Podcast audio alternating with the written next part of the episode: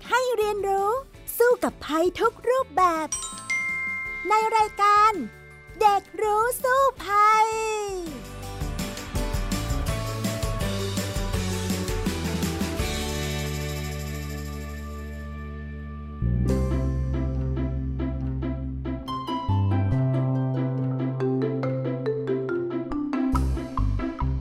วัสดีค่ะ คุณผู้ฟังคะต้อนรับคุณผู้ฟังเข้าสู่รายการเด็กรู้สู้ภัยในวันนี้ กับพี่ดารินกำเนิดรัฐ และน้องฟีนิกสุภาพบงกตวอกเมอร์นะคะ สวัสดีค่ะฟีนิกคะค่ะ สวัสดีค่ะ ค่ะสำหรับวันนี้เรื่องที่จะมาพูดคุยกันเนี่ยดูเหมือนว่ายังคงจะเป็นเรื่องราวเกี่ยวกับโควิด -19 อยู่นะ ซึ่งจนถึงบัดนี้เนี่ยจากปี 2019 มาจนถึงตอนนี้ 2022 แล้ว เรายังต้องใช้ชีวิตอยู่กับโควิดอยู่เลยนะคะ แต่ว่าวันนี้เนี่ยน้องฟินิกตั้งประเด็นมาเนี่ยอยากจะพูดอะไรเกี่ยวกับเรื่องของโควิดอีกล่ะคะ ประเด็นที่ฟินิกจะมาพูดกับพี่ดารินวันนี้ค่อนข้างเป็นประเด็นใหม่ค่ะพี่ดาริน เพราะว่าฟินิกไปเห็นหัวข้อข่าวว่า มันมีอันตรายจากภาวะของ MIS-C ค่ะ ซึ่งฟินิกได้อ่านแล้วก็สนใจมาก เพราะว่าไม่เคยได้ยินที่ไหนมาก่อนเลยค่ะ อืม อ่านข่าวแล้วได้ความว่ายังไงบ้างล่ะคะน้องฟินิกคะดูเหมือนว่ามันจะเป็นภาวะอักเสบใช่ไหมคะพี่ดาริน อ่า มันก็จะเป็นภาวะที่ต่อเนื่องหลังจากเด็กหายป่วยจากโควิด -19 แล้วนั่นเอง แต่ว่ารายละเอียดเป็นอย่างไรนั้น เดี๋ยวเราไปคุยในช่วงแรกของรายการด้วยกันเลยนะคะ ช่วงรู้สู้ภัยค่ะ ช่วง รู้สู้ภัย เอาละค่ะ เข้าสู่ช่วงแรกกันแล้วนะคะ น้องฟินิกคะอะ ตอนนี้อยากรู้อะไรเรื่องของอาการ MIS-C บ้างคะแน่นอนค่ะว่าเกี่ยวกับภาวะ MIS-C เนี่ยค่ะ มันเป็นภาวะแบบไหนคะพี่ดารินทำไมถึงมาต่อเนื่องจากอาการของโควิด จริง ๆ แล้วเนี่ยพี่ดารินก็ไปค้นหาข้อมูลนะคะจากทางการแพทย์มา แล้วก็แพทย์ก็อธิบายนะคะว่า ภาวะมิซีเนี่ยมันก็เป็นภาษาอังกฤษย่อมาจากคำว่า multisystem inflammatory syndrome in children ก็คือกลุ่มอาการอักเสบหลายระบบ ซึ่งเป็นภาวะแทรกซ้อนที่รุนแรงที่พบหลังจากที่ว่าเด็กหายจากการติดเชื้อโควิด -19 แล้วค่ะ โดยจะมีการอักเสบของอวัยวะหลายระบบในร่างกายพร้อม ๆ กันนะคะ โดยเฉพาะอาการในระบบหัวใจ ปอด ตับ ไต สมอง ผิวหนัง ตา ระบบทางเดินหายใจ หรือว่าระบบทางเดินอาหารนั่นเองค่ะ น้องฟินิกคะ แบบนี้นี่เองค่ะ แล้วอาการของภาวะนี้มันจะแสดงออกยังไงคะพี่ดาริน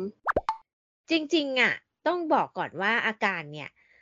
ภาวะนี่นะต้องบอกว่าเป็นเป็นภาวะก่อน ภาวะเนี่ยไม่ได้เกิดจากการที่เราติดเชื้อไวรัสโควิด -19 โดยตรงนะ แต่ว่าหลังจากที่เราเป็นไปแล้วแล้วเราหายไปเนี่ยค่ะ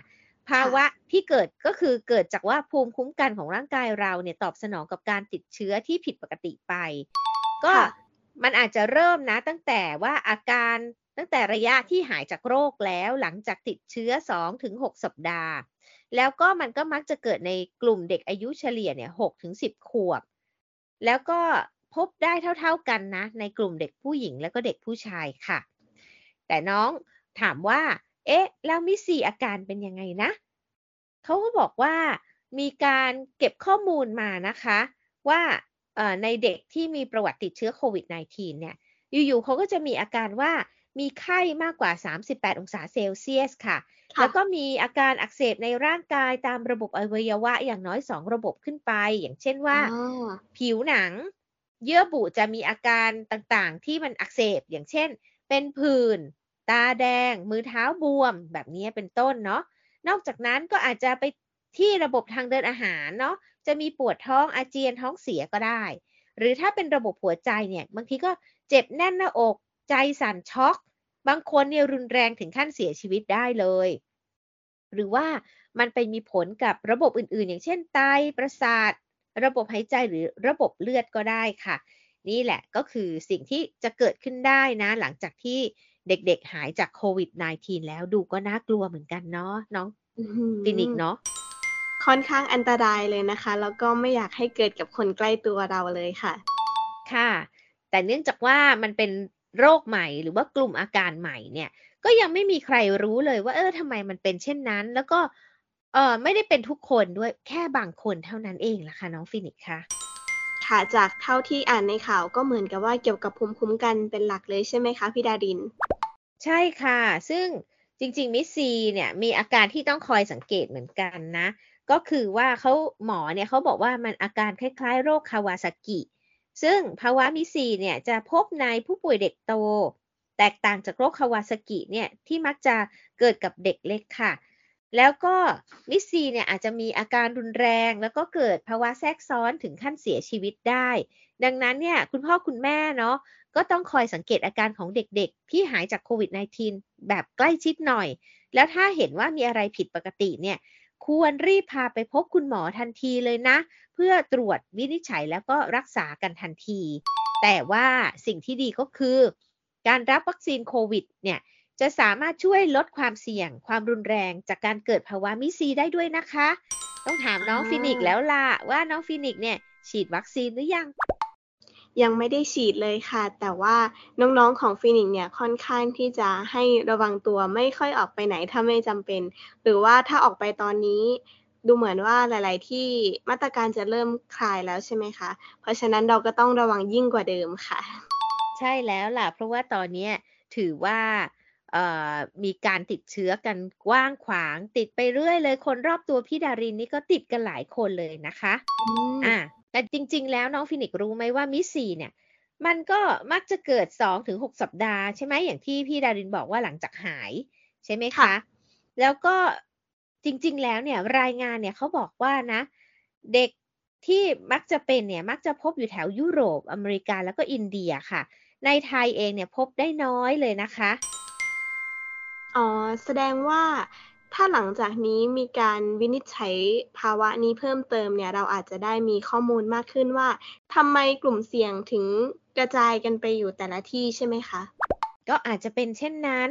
แต่ว่าจริงๆแล้วเนี่ยเขาบอกว่ารายงานที่มีโอกาสเกิดเมสซีเนี่ยมันเท่าไหร่จากเด็กที่เป็นผู้ป่วยทั้งหมดเนี่ยก็มีแค่เพียง 0.14%เท่านั้นเอง จริง ๆ มันก็ไม่ได้เยอะมากเลยนะ มันค่อนข้างน้อยมาก ๆ เลย แต่สิ่งที่เกิดได้มากกว่าสำหรับโควิด -19 นั้นก็คือลองโควิดมากกว่า น้องฟินิกเคยได้ยินคำว่าลองโควิดไหมคะ รู้ไหมว่ามันคืออะไร เคยได้ยินคำว่าลองโควิดค่ะ แต่ยังไม่เคยหาข้อมูลจริงจังสักทีค่ะ อืม จริง ๆ แล้วนะ รู้ไหมว่าลองโควิด เนี่ยมันมีนิยามที่องค์การอนามัยโลกเขาระบุเอาไว้ตั้งแต่ วันที่ 6 ตุลาคม 2564 แล้วบอกว่าก็จะเป็นอาการผิดปกติที่เกิดขึ้นใหม่หรือต่อเนื่องหลังจากการติดเชื้อโควิด -19 แล้ว ส่วนมากเนี่ยตั้งแต่ 3 เดือน นับตั้งแต่วันที่ตรวจพบเชื้อ แล้วก็จะมีอาการต่อเนื่องไปอย่างน้อย 2 เดือน โดยที่อาการเกิดขึ้นได้หลายระบบอย่างต่อเนื่องหลังจากที่ได้ติดเชื้อแล้วอย่างเงี้ยค่ะ ซึ่งเขาบอกว่าโควิดเนี่ยอาจจะ ติดเชื้อไปนาน 4 ถึง 12 สัปดาห์ แล้วก็อาการที่เกิดขึ้นเนี่ยบางทีก็วิธีฉัยไม่ถูกอะว่ามันมาได้ยังไงหลังจากหายแล้วเนาะซึ่ง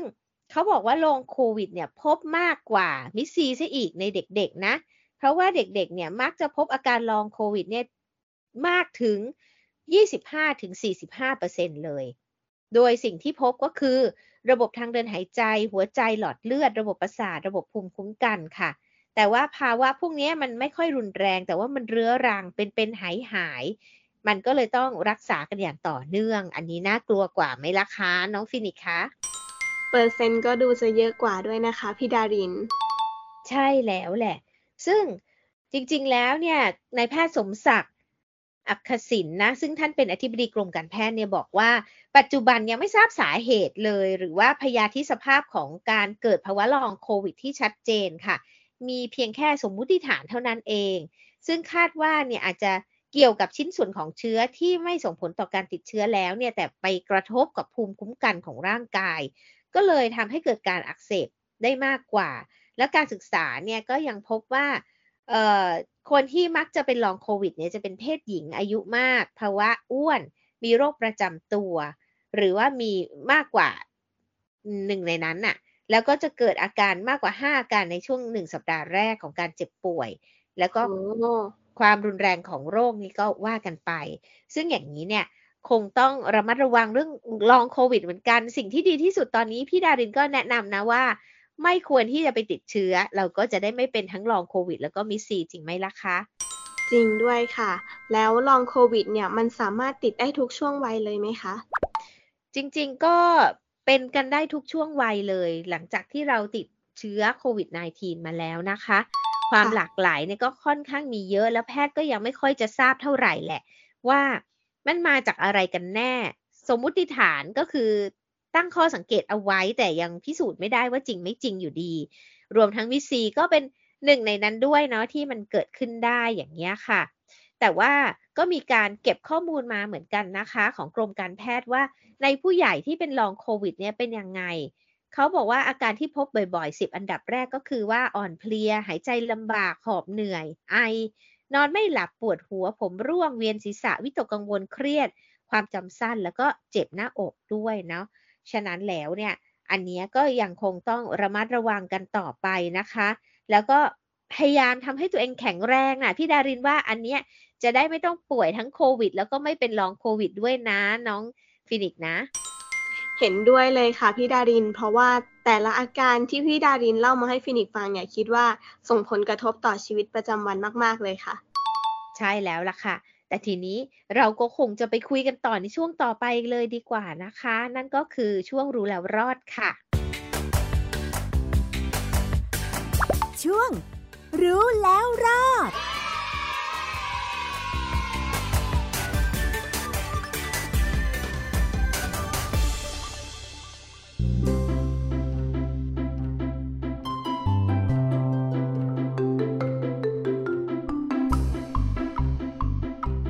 ถึงช่วงที่ 2 ของรายการแล้วนะคะสำหรับวันนี้ ซึ่งก็คงจะต้องมาคุยกันหน่อยว่า น้องฟินิกคิดว่าตอนนี้มองสถานการณ์ของโรคโควิด -19 เป็นยังไงบ้างความรู้สึกกับโรคนี้เนี่ยแตกต่างจากเดิมไหมคะความรู้สึกช่วงนี้นะคะฟินิกก็เห็นว่าสื่อหลาย ๆ ที่เนี่ยรายงานว่ามันเป็นโรคประจำถิ่น แล้วก็หลาย ๆ คนเริ่มที่จะ ผ่อนคลายแล้วก็ไม่กลัวในกระแสของโควิด -19 มากเท่าไหร่แล้วค่ะ ซึ่งฟินิกซ์ก็คิดว่ามันทั้งดีแล้วก็ไม่ดีค่ะพี่ดาริน มันมีข้อดีข้อเสียยังไงบ้างล่ะคะ น้องฟินิกซ์คิดว่ายังไงสำหรับฟินิกส์นะคะก็คิดว่าอีเวนต์หลาย ๆ งานเนี่ย ก็ค่อนข้างจัดขึ้นถี่ขึ้นหรือว่ามีโอกาสใหม่ ๆ ให้กับเด็กเยาวชนได้ไปร่วมกิจกรรมค่ะ ซึ่งฟินิกส์ก็คิดว่า มันเริ่มกลับมาเหมือนกับเมื่อก่อนฟินิกส์ก็รู้สึกโอเคมีความสุขค่ะ แต่มันก็แลกมากับการที่หลาย ๆ คนเนี่ยเริ่มที่จะไม่ป้องกันตัวเองค่ะ ใช่แล้วล่ะค่ะ แล้วข้อเสียเนี่ยคิดว่ามันมีอะไรบ้างล่ะคะ นอกจากว่า เออ เรามีอีเวนต์กลับมาเริ่มใช้ชีวิตได้ปกติแล้ว ข้อเสียเป็นเป็นยังไงบ้างสำหรับข้อเสียฟินิกส์ก็คิดว่า ได้เห็นคนติดโควิดมากขึ้นค่ะ คนรอบตัวฟินิกส์เนี่ย จากคนที่ไม่เคยติดมาก่อน บางคนก็ติดโควิดค่ะ อืม แล้วลำบากไหมคะ กับการใช้ชีวิตสำหรับคนที่ติดโควิดในช่วงนี้อืมฟินิกส์ก็คิดว่าค่อนข้างลำบากค่ะ แล้วอีกอย่างพอมีงานอีเวนต์อย่างงานหนังสือ ประมาณนี้เราก็จะเห็นคนเดินเจอกันเยอะมากเลยค่ะ ซึ่งเราก็ไม่สามารถรู้ได้เลยว่า ใครเป็นกลุ่มเสี่ยงแล้วไปเดินสวนกับเราบ้าง อืม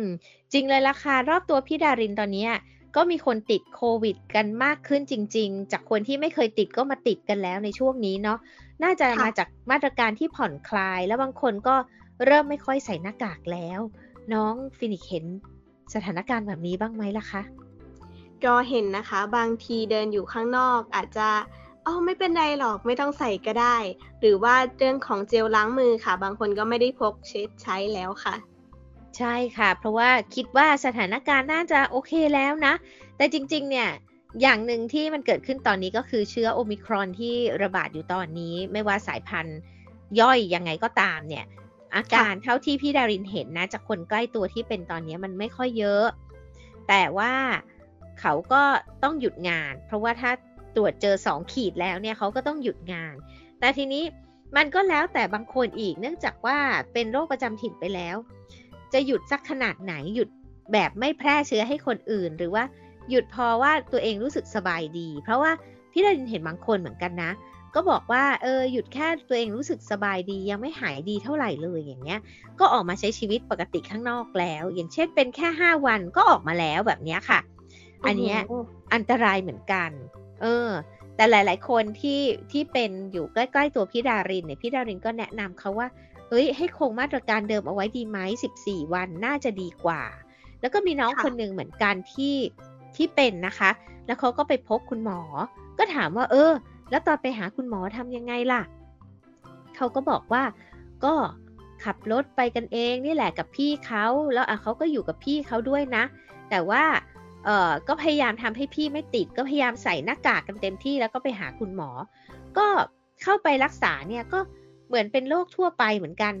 อ่า แล้วคุณหมอก็จ่ายยามาเนี่ยก็ไม่ได้ว่าจ่ายยาโควิดนะเออเพราะว่าเป็นคนแข็งแรงไม่ใช่ผู้สูงอายุใช่ไหมเออค่ะก็จะได้รับยาปกติมาอย่างเงี้ยค่ะ ตามอาการเป็นน้ำมูกกับยาลดน้ำมูกอะไรต่างๆ นานา พร้อมกับ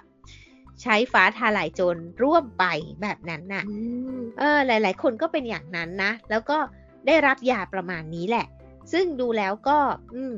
เราก็ต้องระมัดระวังตัวเอง แล้วทีนี้เนี่ยก็เลยถามว่าเออแล้วคุณหมอแนะนำยังไงบ้าง คุณหมอบอกว่า คือจริง ๆ แล้วเนี่ยพอเราเริ่มเป็นปุ๊บเราขึ้นขีดปุ๊บ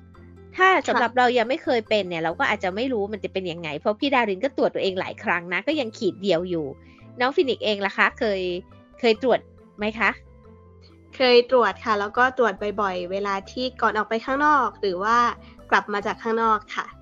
อืม ก็ยังขีดเดียวอยู่ใช่ไหมล่ะคะ ใช่ค่ะ อ่า ทีนี้อะเราก็ยังไม่รู้ว่า เวลาสองขีดมันเป็นยังไง ก็น้องหลายคนที่เป็นเขาก็เล่าให้ฟังนะว่าบางทีอะ เอ๊ะ เราเริ่มเริ่มเจ็บคอนิดๆแล้วก็ไปตรวจเลยอุ๊ยมันค่ะก็ขึ้นเป็นเหมือนกับเพิ่งเริ่มเริ่มแสดงเชื้อ มันก็ขึ้นจางๆ ให้รู้ไว้ว่าถ้ามันขึ้นจางๆเนี่ยแปลว่าเป็นแล้ว เพราะว่าพอเว้นไปอีกวันสองวันเท่านั้นแหละมันเข้มเลยล่ะค่ะ น้องฟินิกซ์อืม แล้วเสร็จแล้วเนี่ย การใช้ชีวิตเราก็ต้องระมัดระวังสมมุติว่าเราอยู่กับคนอื่นมีญาติพี่น้องอยู่ในห้องเดียวกันอย่างเงี้ยทำยังไง ก็มีน้องคนหนึ่งนะ ที่พี่พี่ดารินสนิทแล้วเขาก็เล่าให้ฟังว่าเขาอยู่กับพี่เขา ก็ตอนแรกก็กลัวเหมือนกันว่า เพราะว่าตอนยังไม่รู้ตัวเนี่ย ก็กินข้าวค่ะด้วยกันใช้ชีวิตปกติใช่ไหมแต่พอรู้ตัวแล้วก็พยายามแยก แม้ว่าจะอยู่ในห้องเดียวกันเนี่ย ก็แยกสถานที่แล้วก็ฉีดแอลกอฮอล์ให้ทั่วเลยทุกอย่างทุกสิ่งที่เขาสัมผัสจับอ่า สมมุติว่าเข้าห้องน้ำร่วมกัน เขาจับลูกบิดประตู จับตรงไหนก็ฉีดสเปรย์ตรงนั้นนะคะแล้วก็พยายามล้างให้สะอาดที่สุดแล้วก็ใช้เสร็จแล้วคนที่เป็นอะเขาก็จะพ่นแอลกอฮอล์ทุกสิ่งทุกอย่างหมดเลย สุดท้ายเนี่ยเออถือว่ารอดไปได้ เพราะว่าคนที่อยู่ด้วยนั้นเนี่ย เขาไม่ติดอย่างนี้เป็นต้น อ่า เพียงแต่ว่าต้องระมัดระวังทุกอย่างทุกอย่างแยกหมด เสื้อผ้าแยกซักอะไรต่างๆ นานา ไม่ไม่ไปสัมผัสระหว่างกัน อย่างเงี้ยช่วยได้ แต่ทีนี้ค่ะคำถามอีกนะ ถามน้องฟินิกซ์ว่า แล้วจะรู้ได้ไงว่าหายแล้ว เออ น้องฟินิกซ์คิดว่าทำยังไงคะใช่ไหมคะฟินิกก็คิดเหมือนกัน อาจจะต้องตรวจอีกทีหรือเปล่าคะหลังจากที่อาการดีขึ้น จริงๆ พี่ดารินว่าก็ใช่ค่ะ แล้วก็เห็นน้องที่คนที่เป็นอะเขาก็เล่าเนาะว่าเขาอะก็เช็คทุกๆ อาจจะสองสามวันเขาก็เช็คทีนึงว่าเฮ้ยขีดของฉันเป็นยังไงบ้าง เขาก็เลยรู้พัฒนาการของเชื้อเหมือนกันว่า จากที่มันเราตอนแรกจางๆ แล้วมันก็มาเข้ม พอจากเข้มเสร็จเราก็เว้นเว้นเว้นไป พอดูอาการดีขึ้นอะอะเช็คใหม่ มันก็จะเข้มอยู่แล้วเสร็จแล้วมันก็ค่อยๆจาง พอค่อยๆจางอ่าจางนี่นะ ก็ยังแปลว่ามันก็ยังมีเชื้ออยู่ดีนะ ไม่ใช่ว่าหายค่ะใช่ไหมจนสุดท้ายเลยอะค่ะ ก็ประมาณน้องคนนั้นเขาบอกว่าประมาณสิบวันอะถึงขีดหาย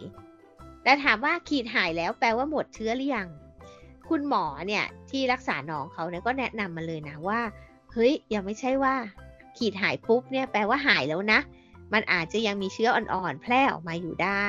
อืมฉะนั้นเนี่ยถ้าเป็นไปได้ที่ดีที่สุดใช่ไหมหลังจากขีดแล้วหายอะก็กักตัวเองไว้อีกสักสามวัน มันก็จะได้ทำให้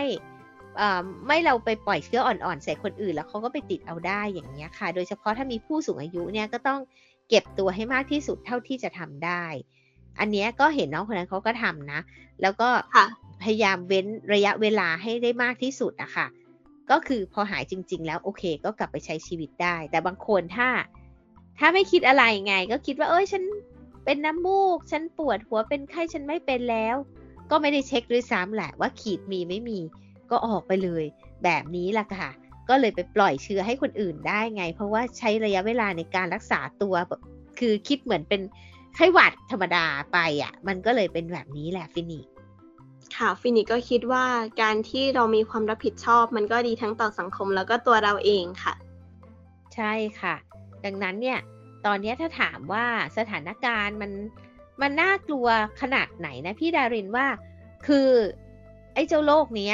ตอนนี้ความรุนแรงมันลดลงแน่ๆ ข้อหนึ่ง แต่ข้อสองเนี่ย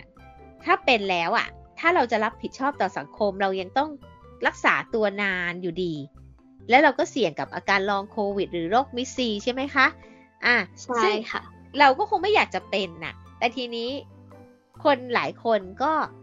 ปล่อยปล่อยแล้ว คือไม่ค่อยสนใจแล้วว่าเป็นไม่เป็นอะไรอย่างเงี้ย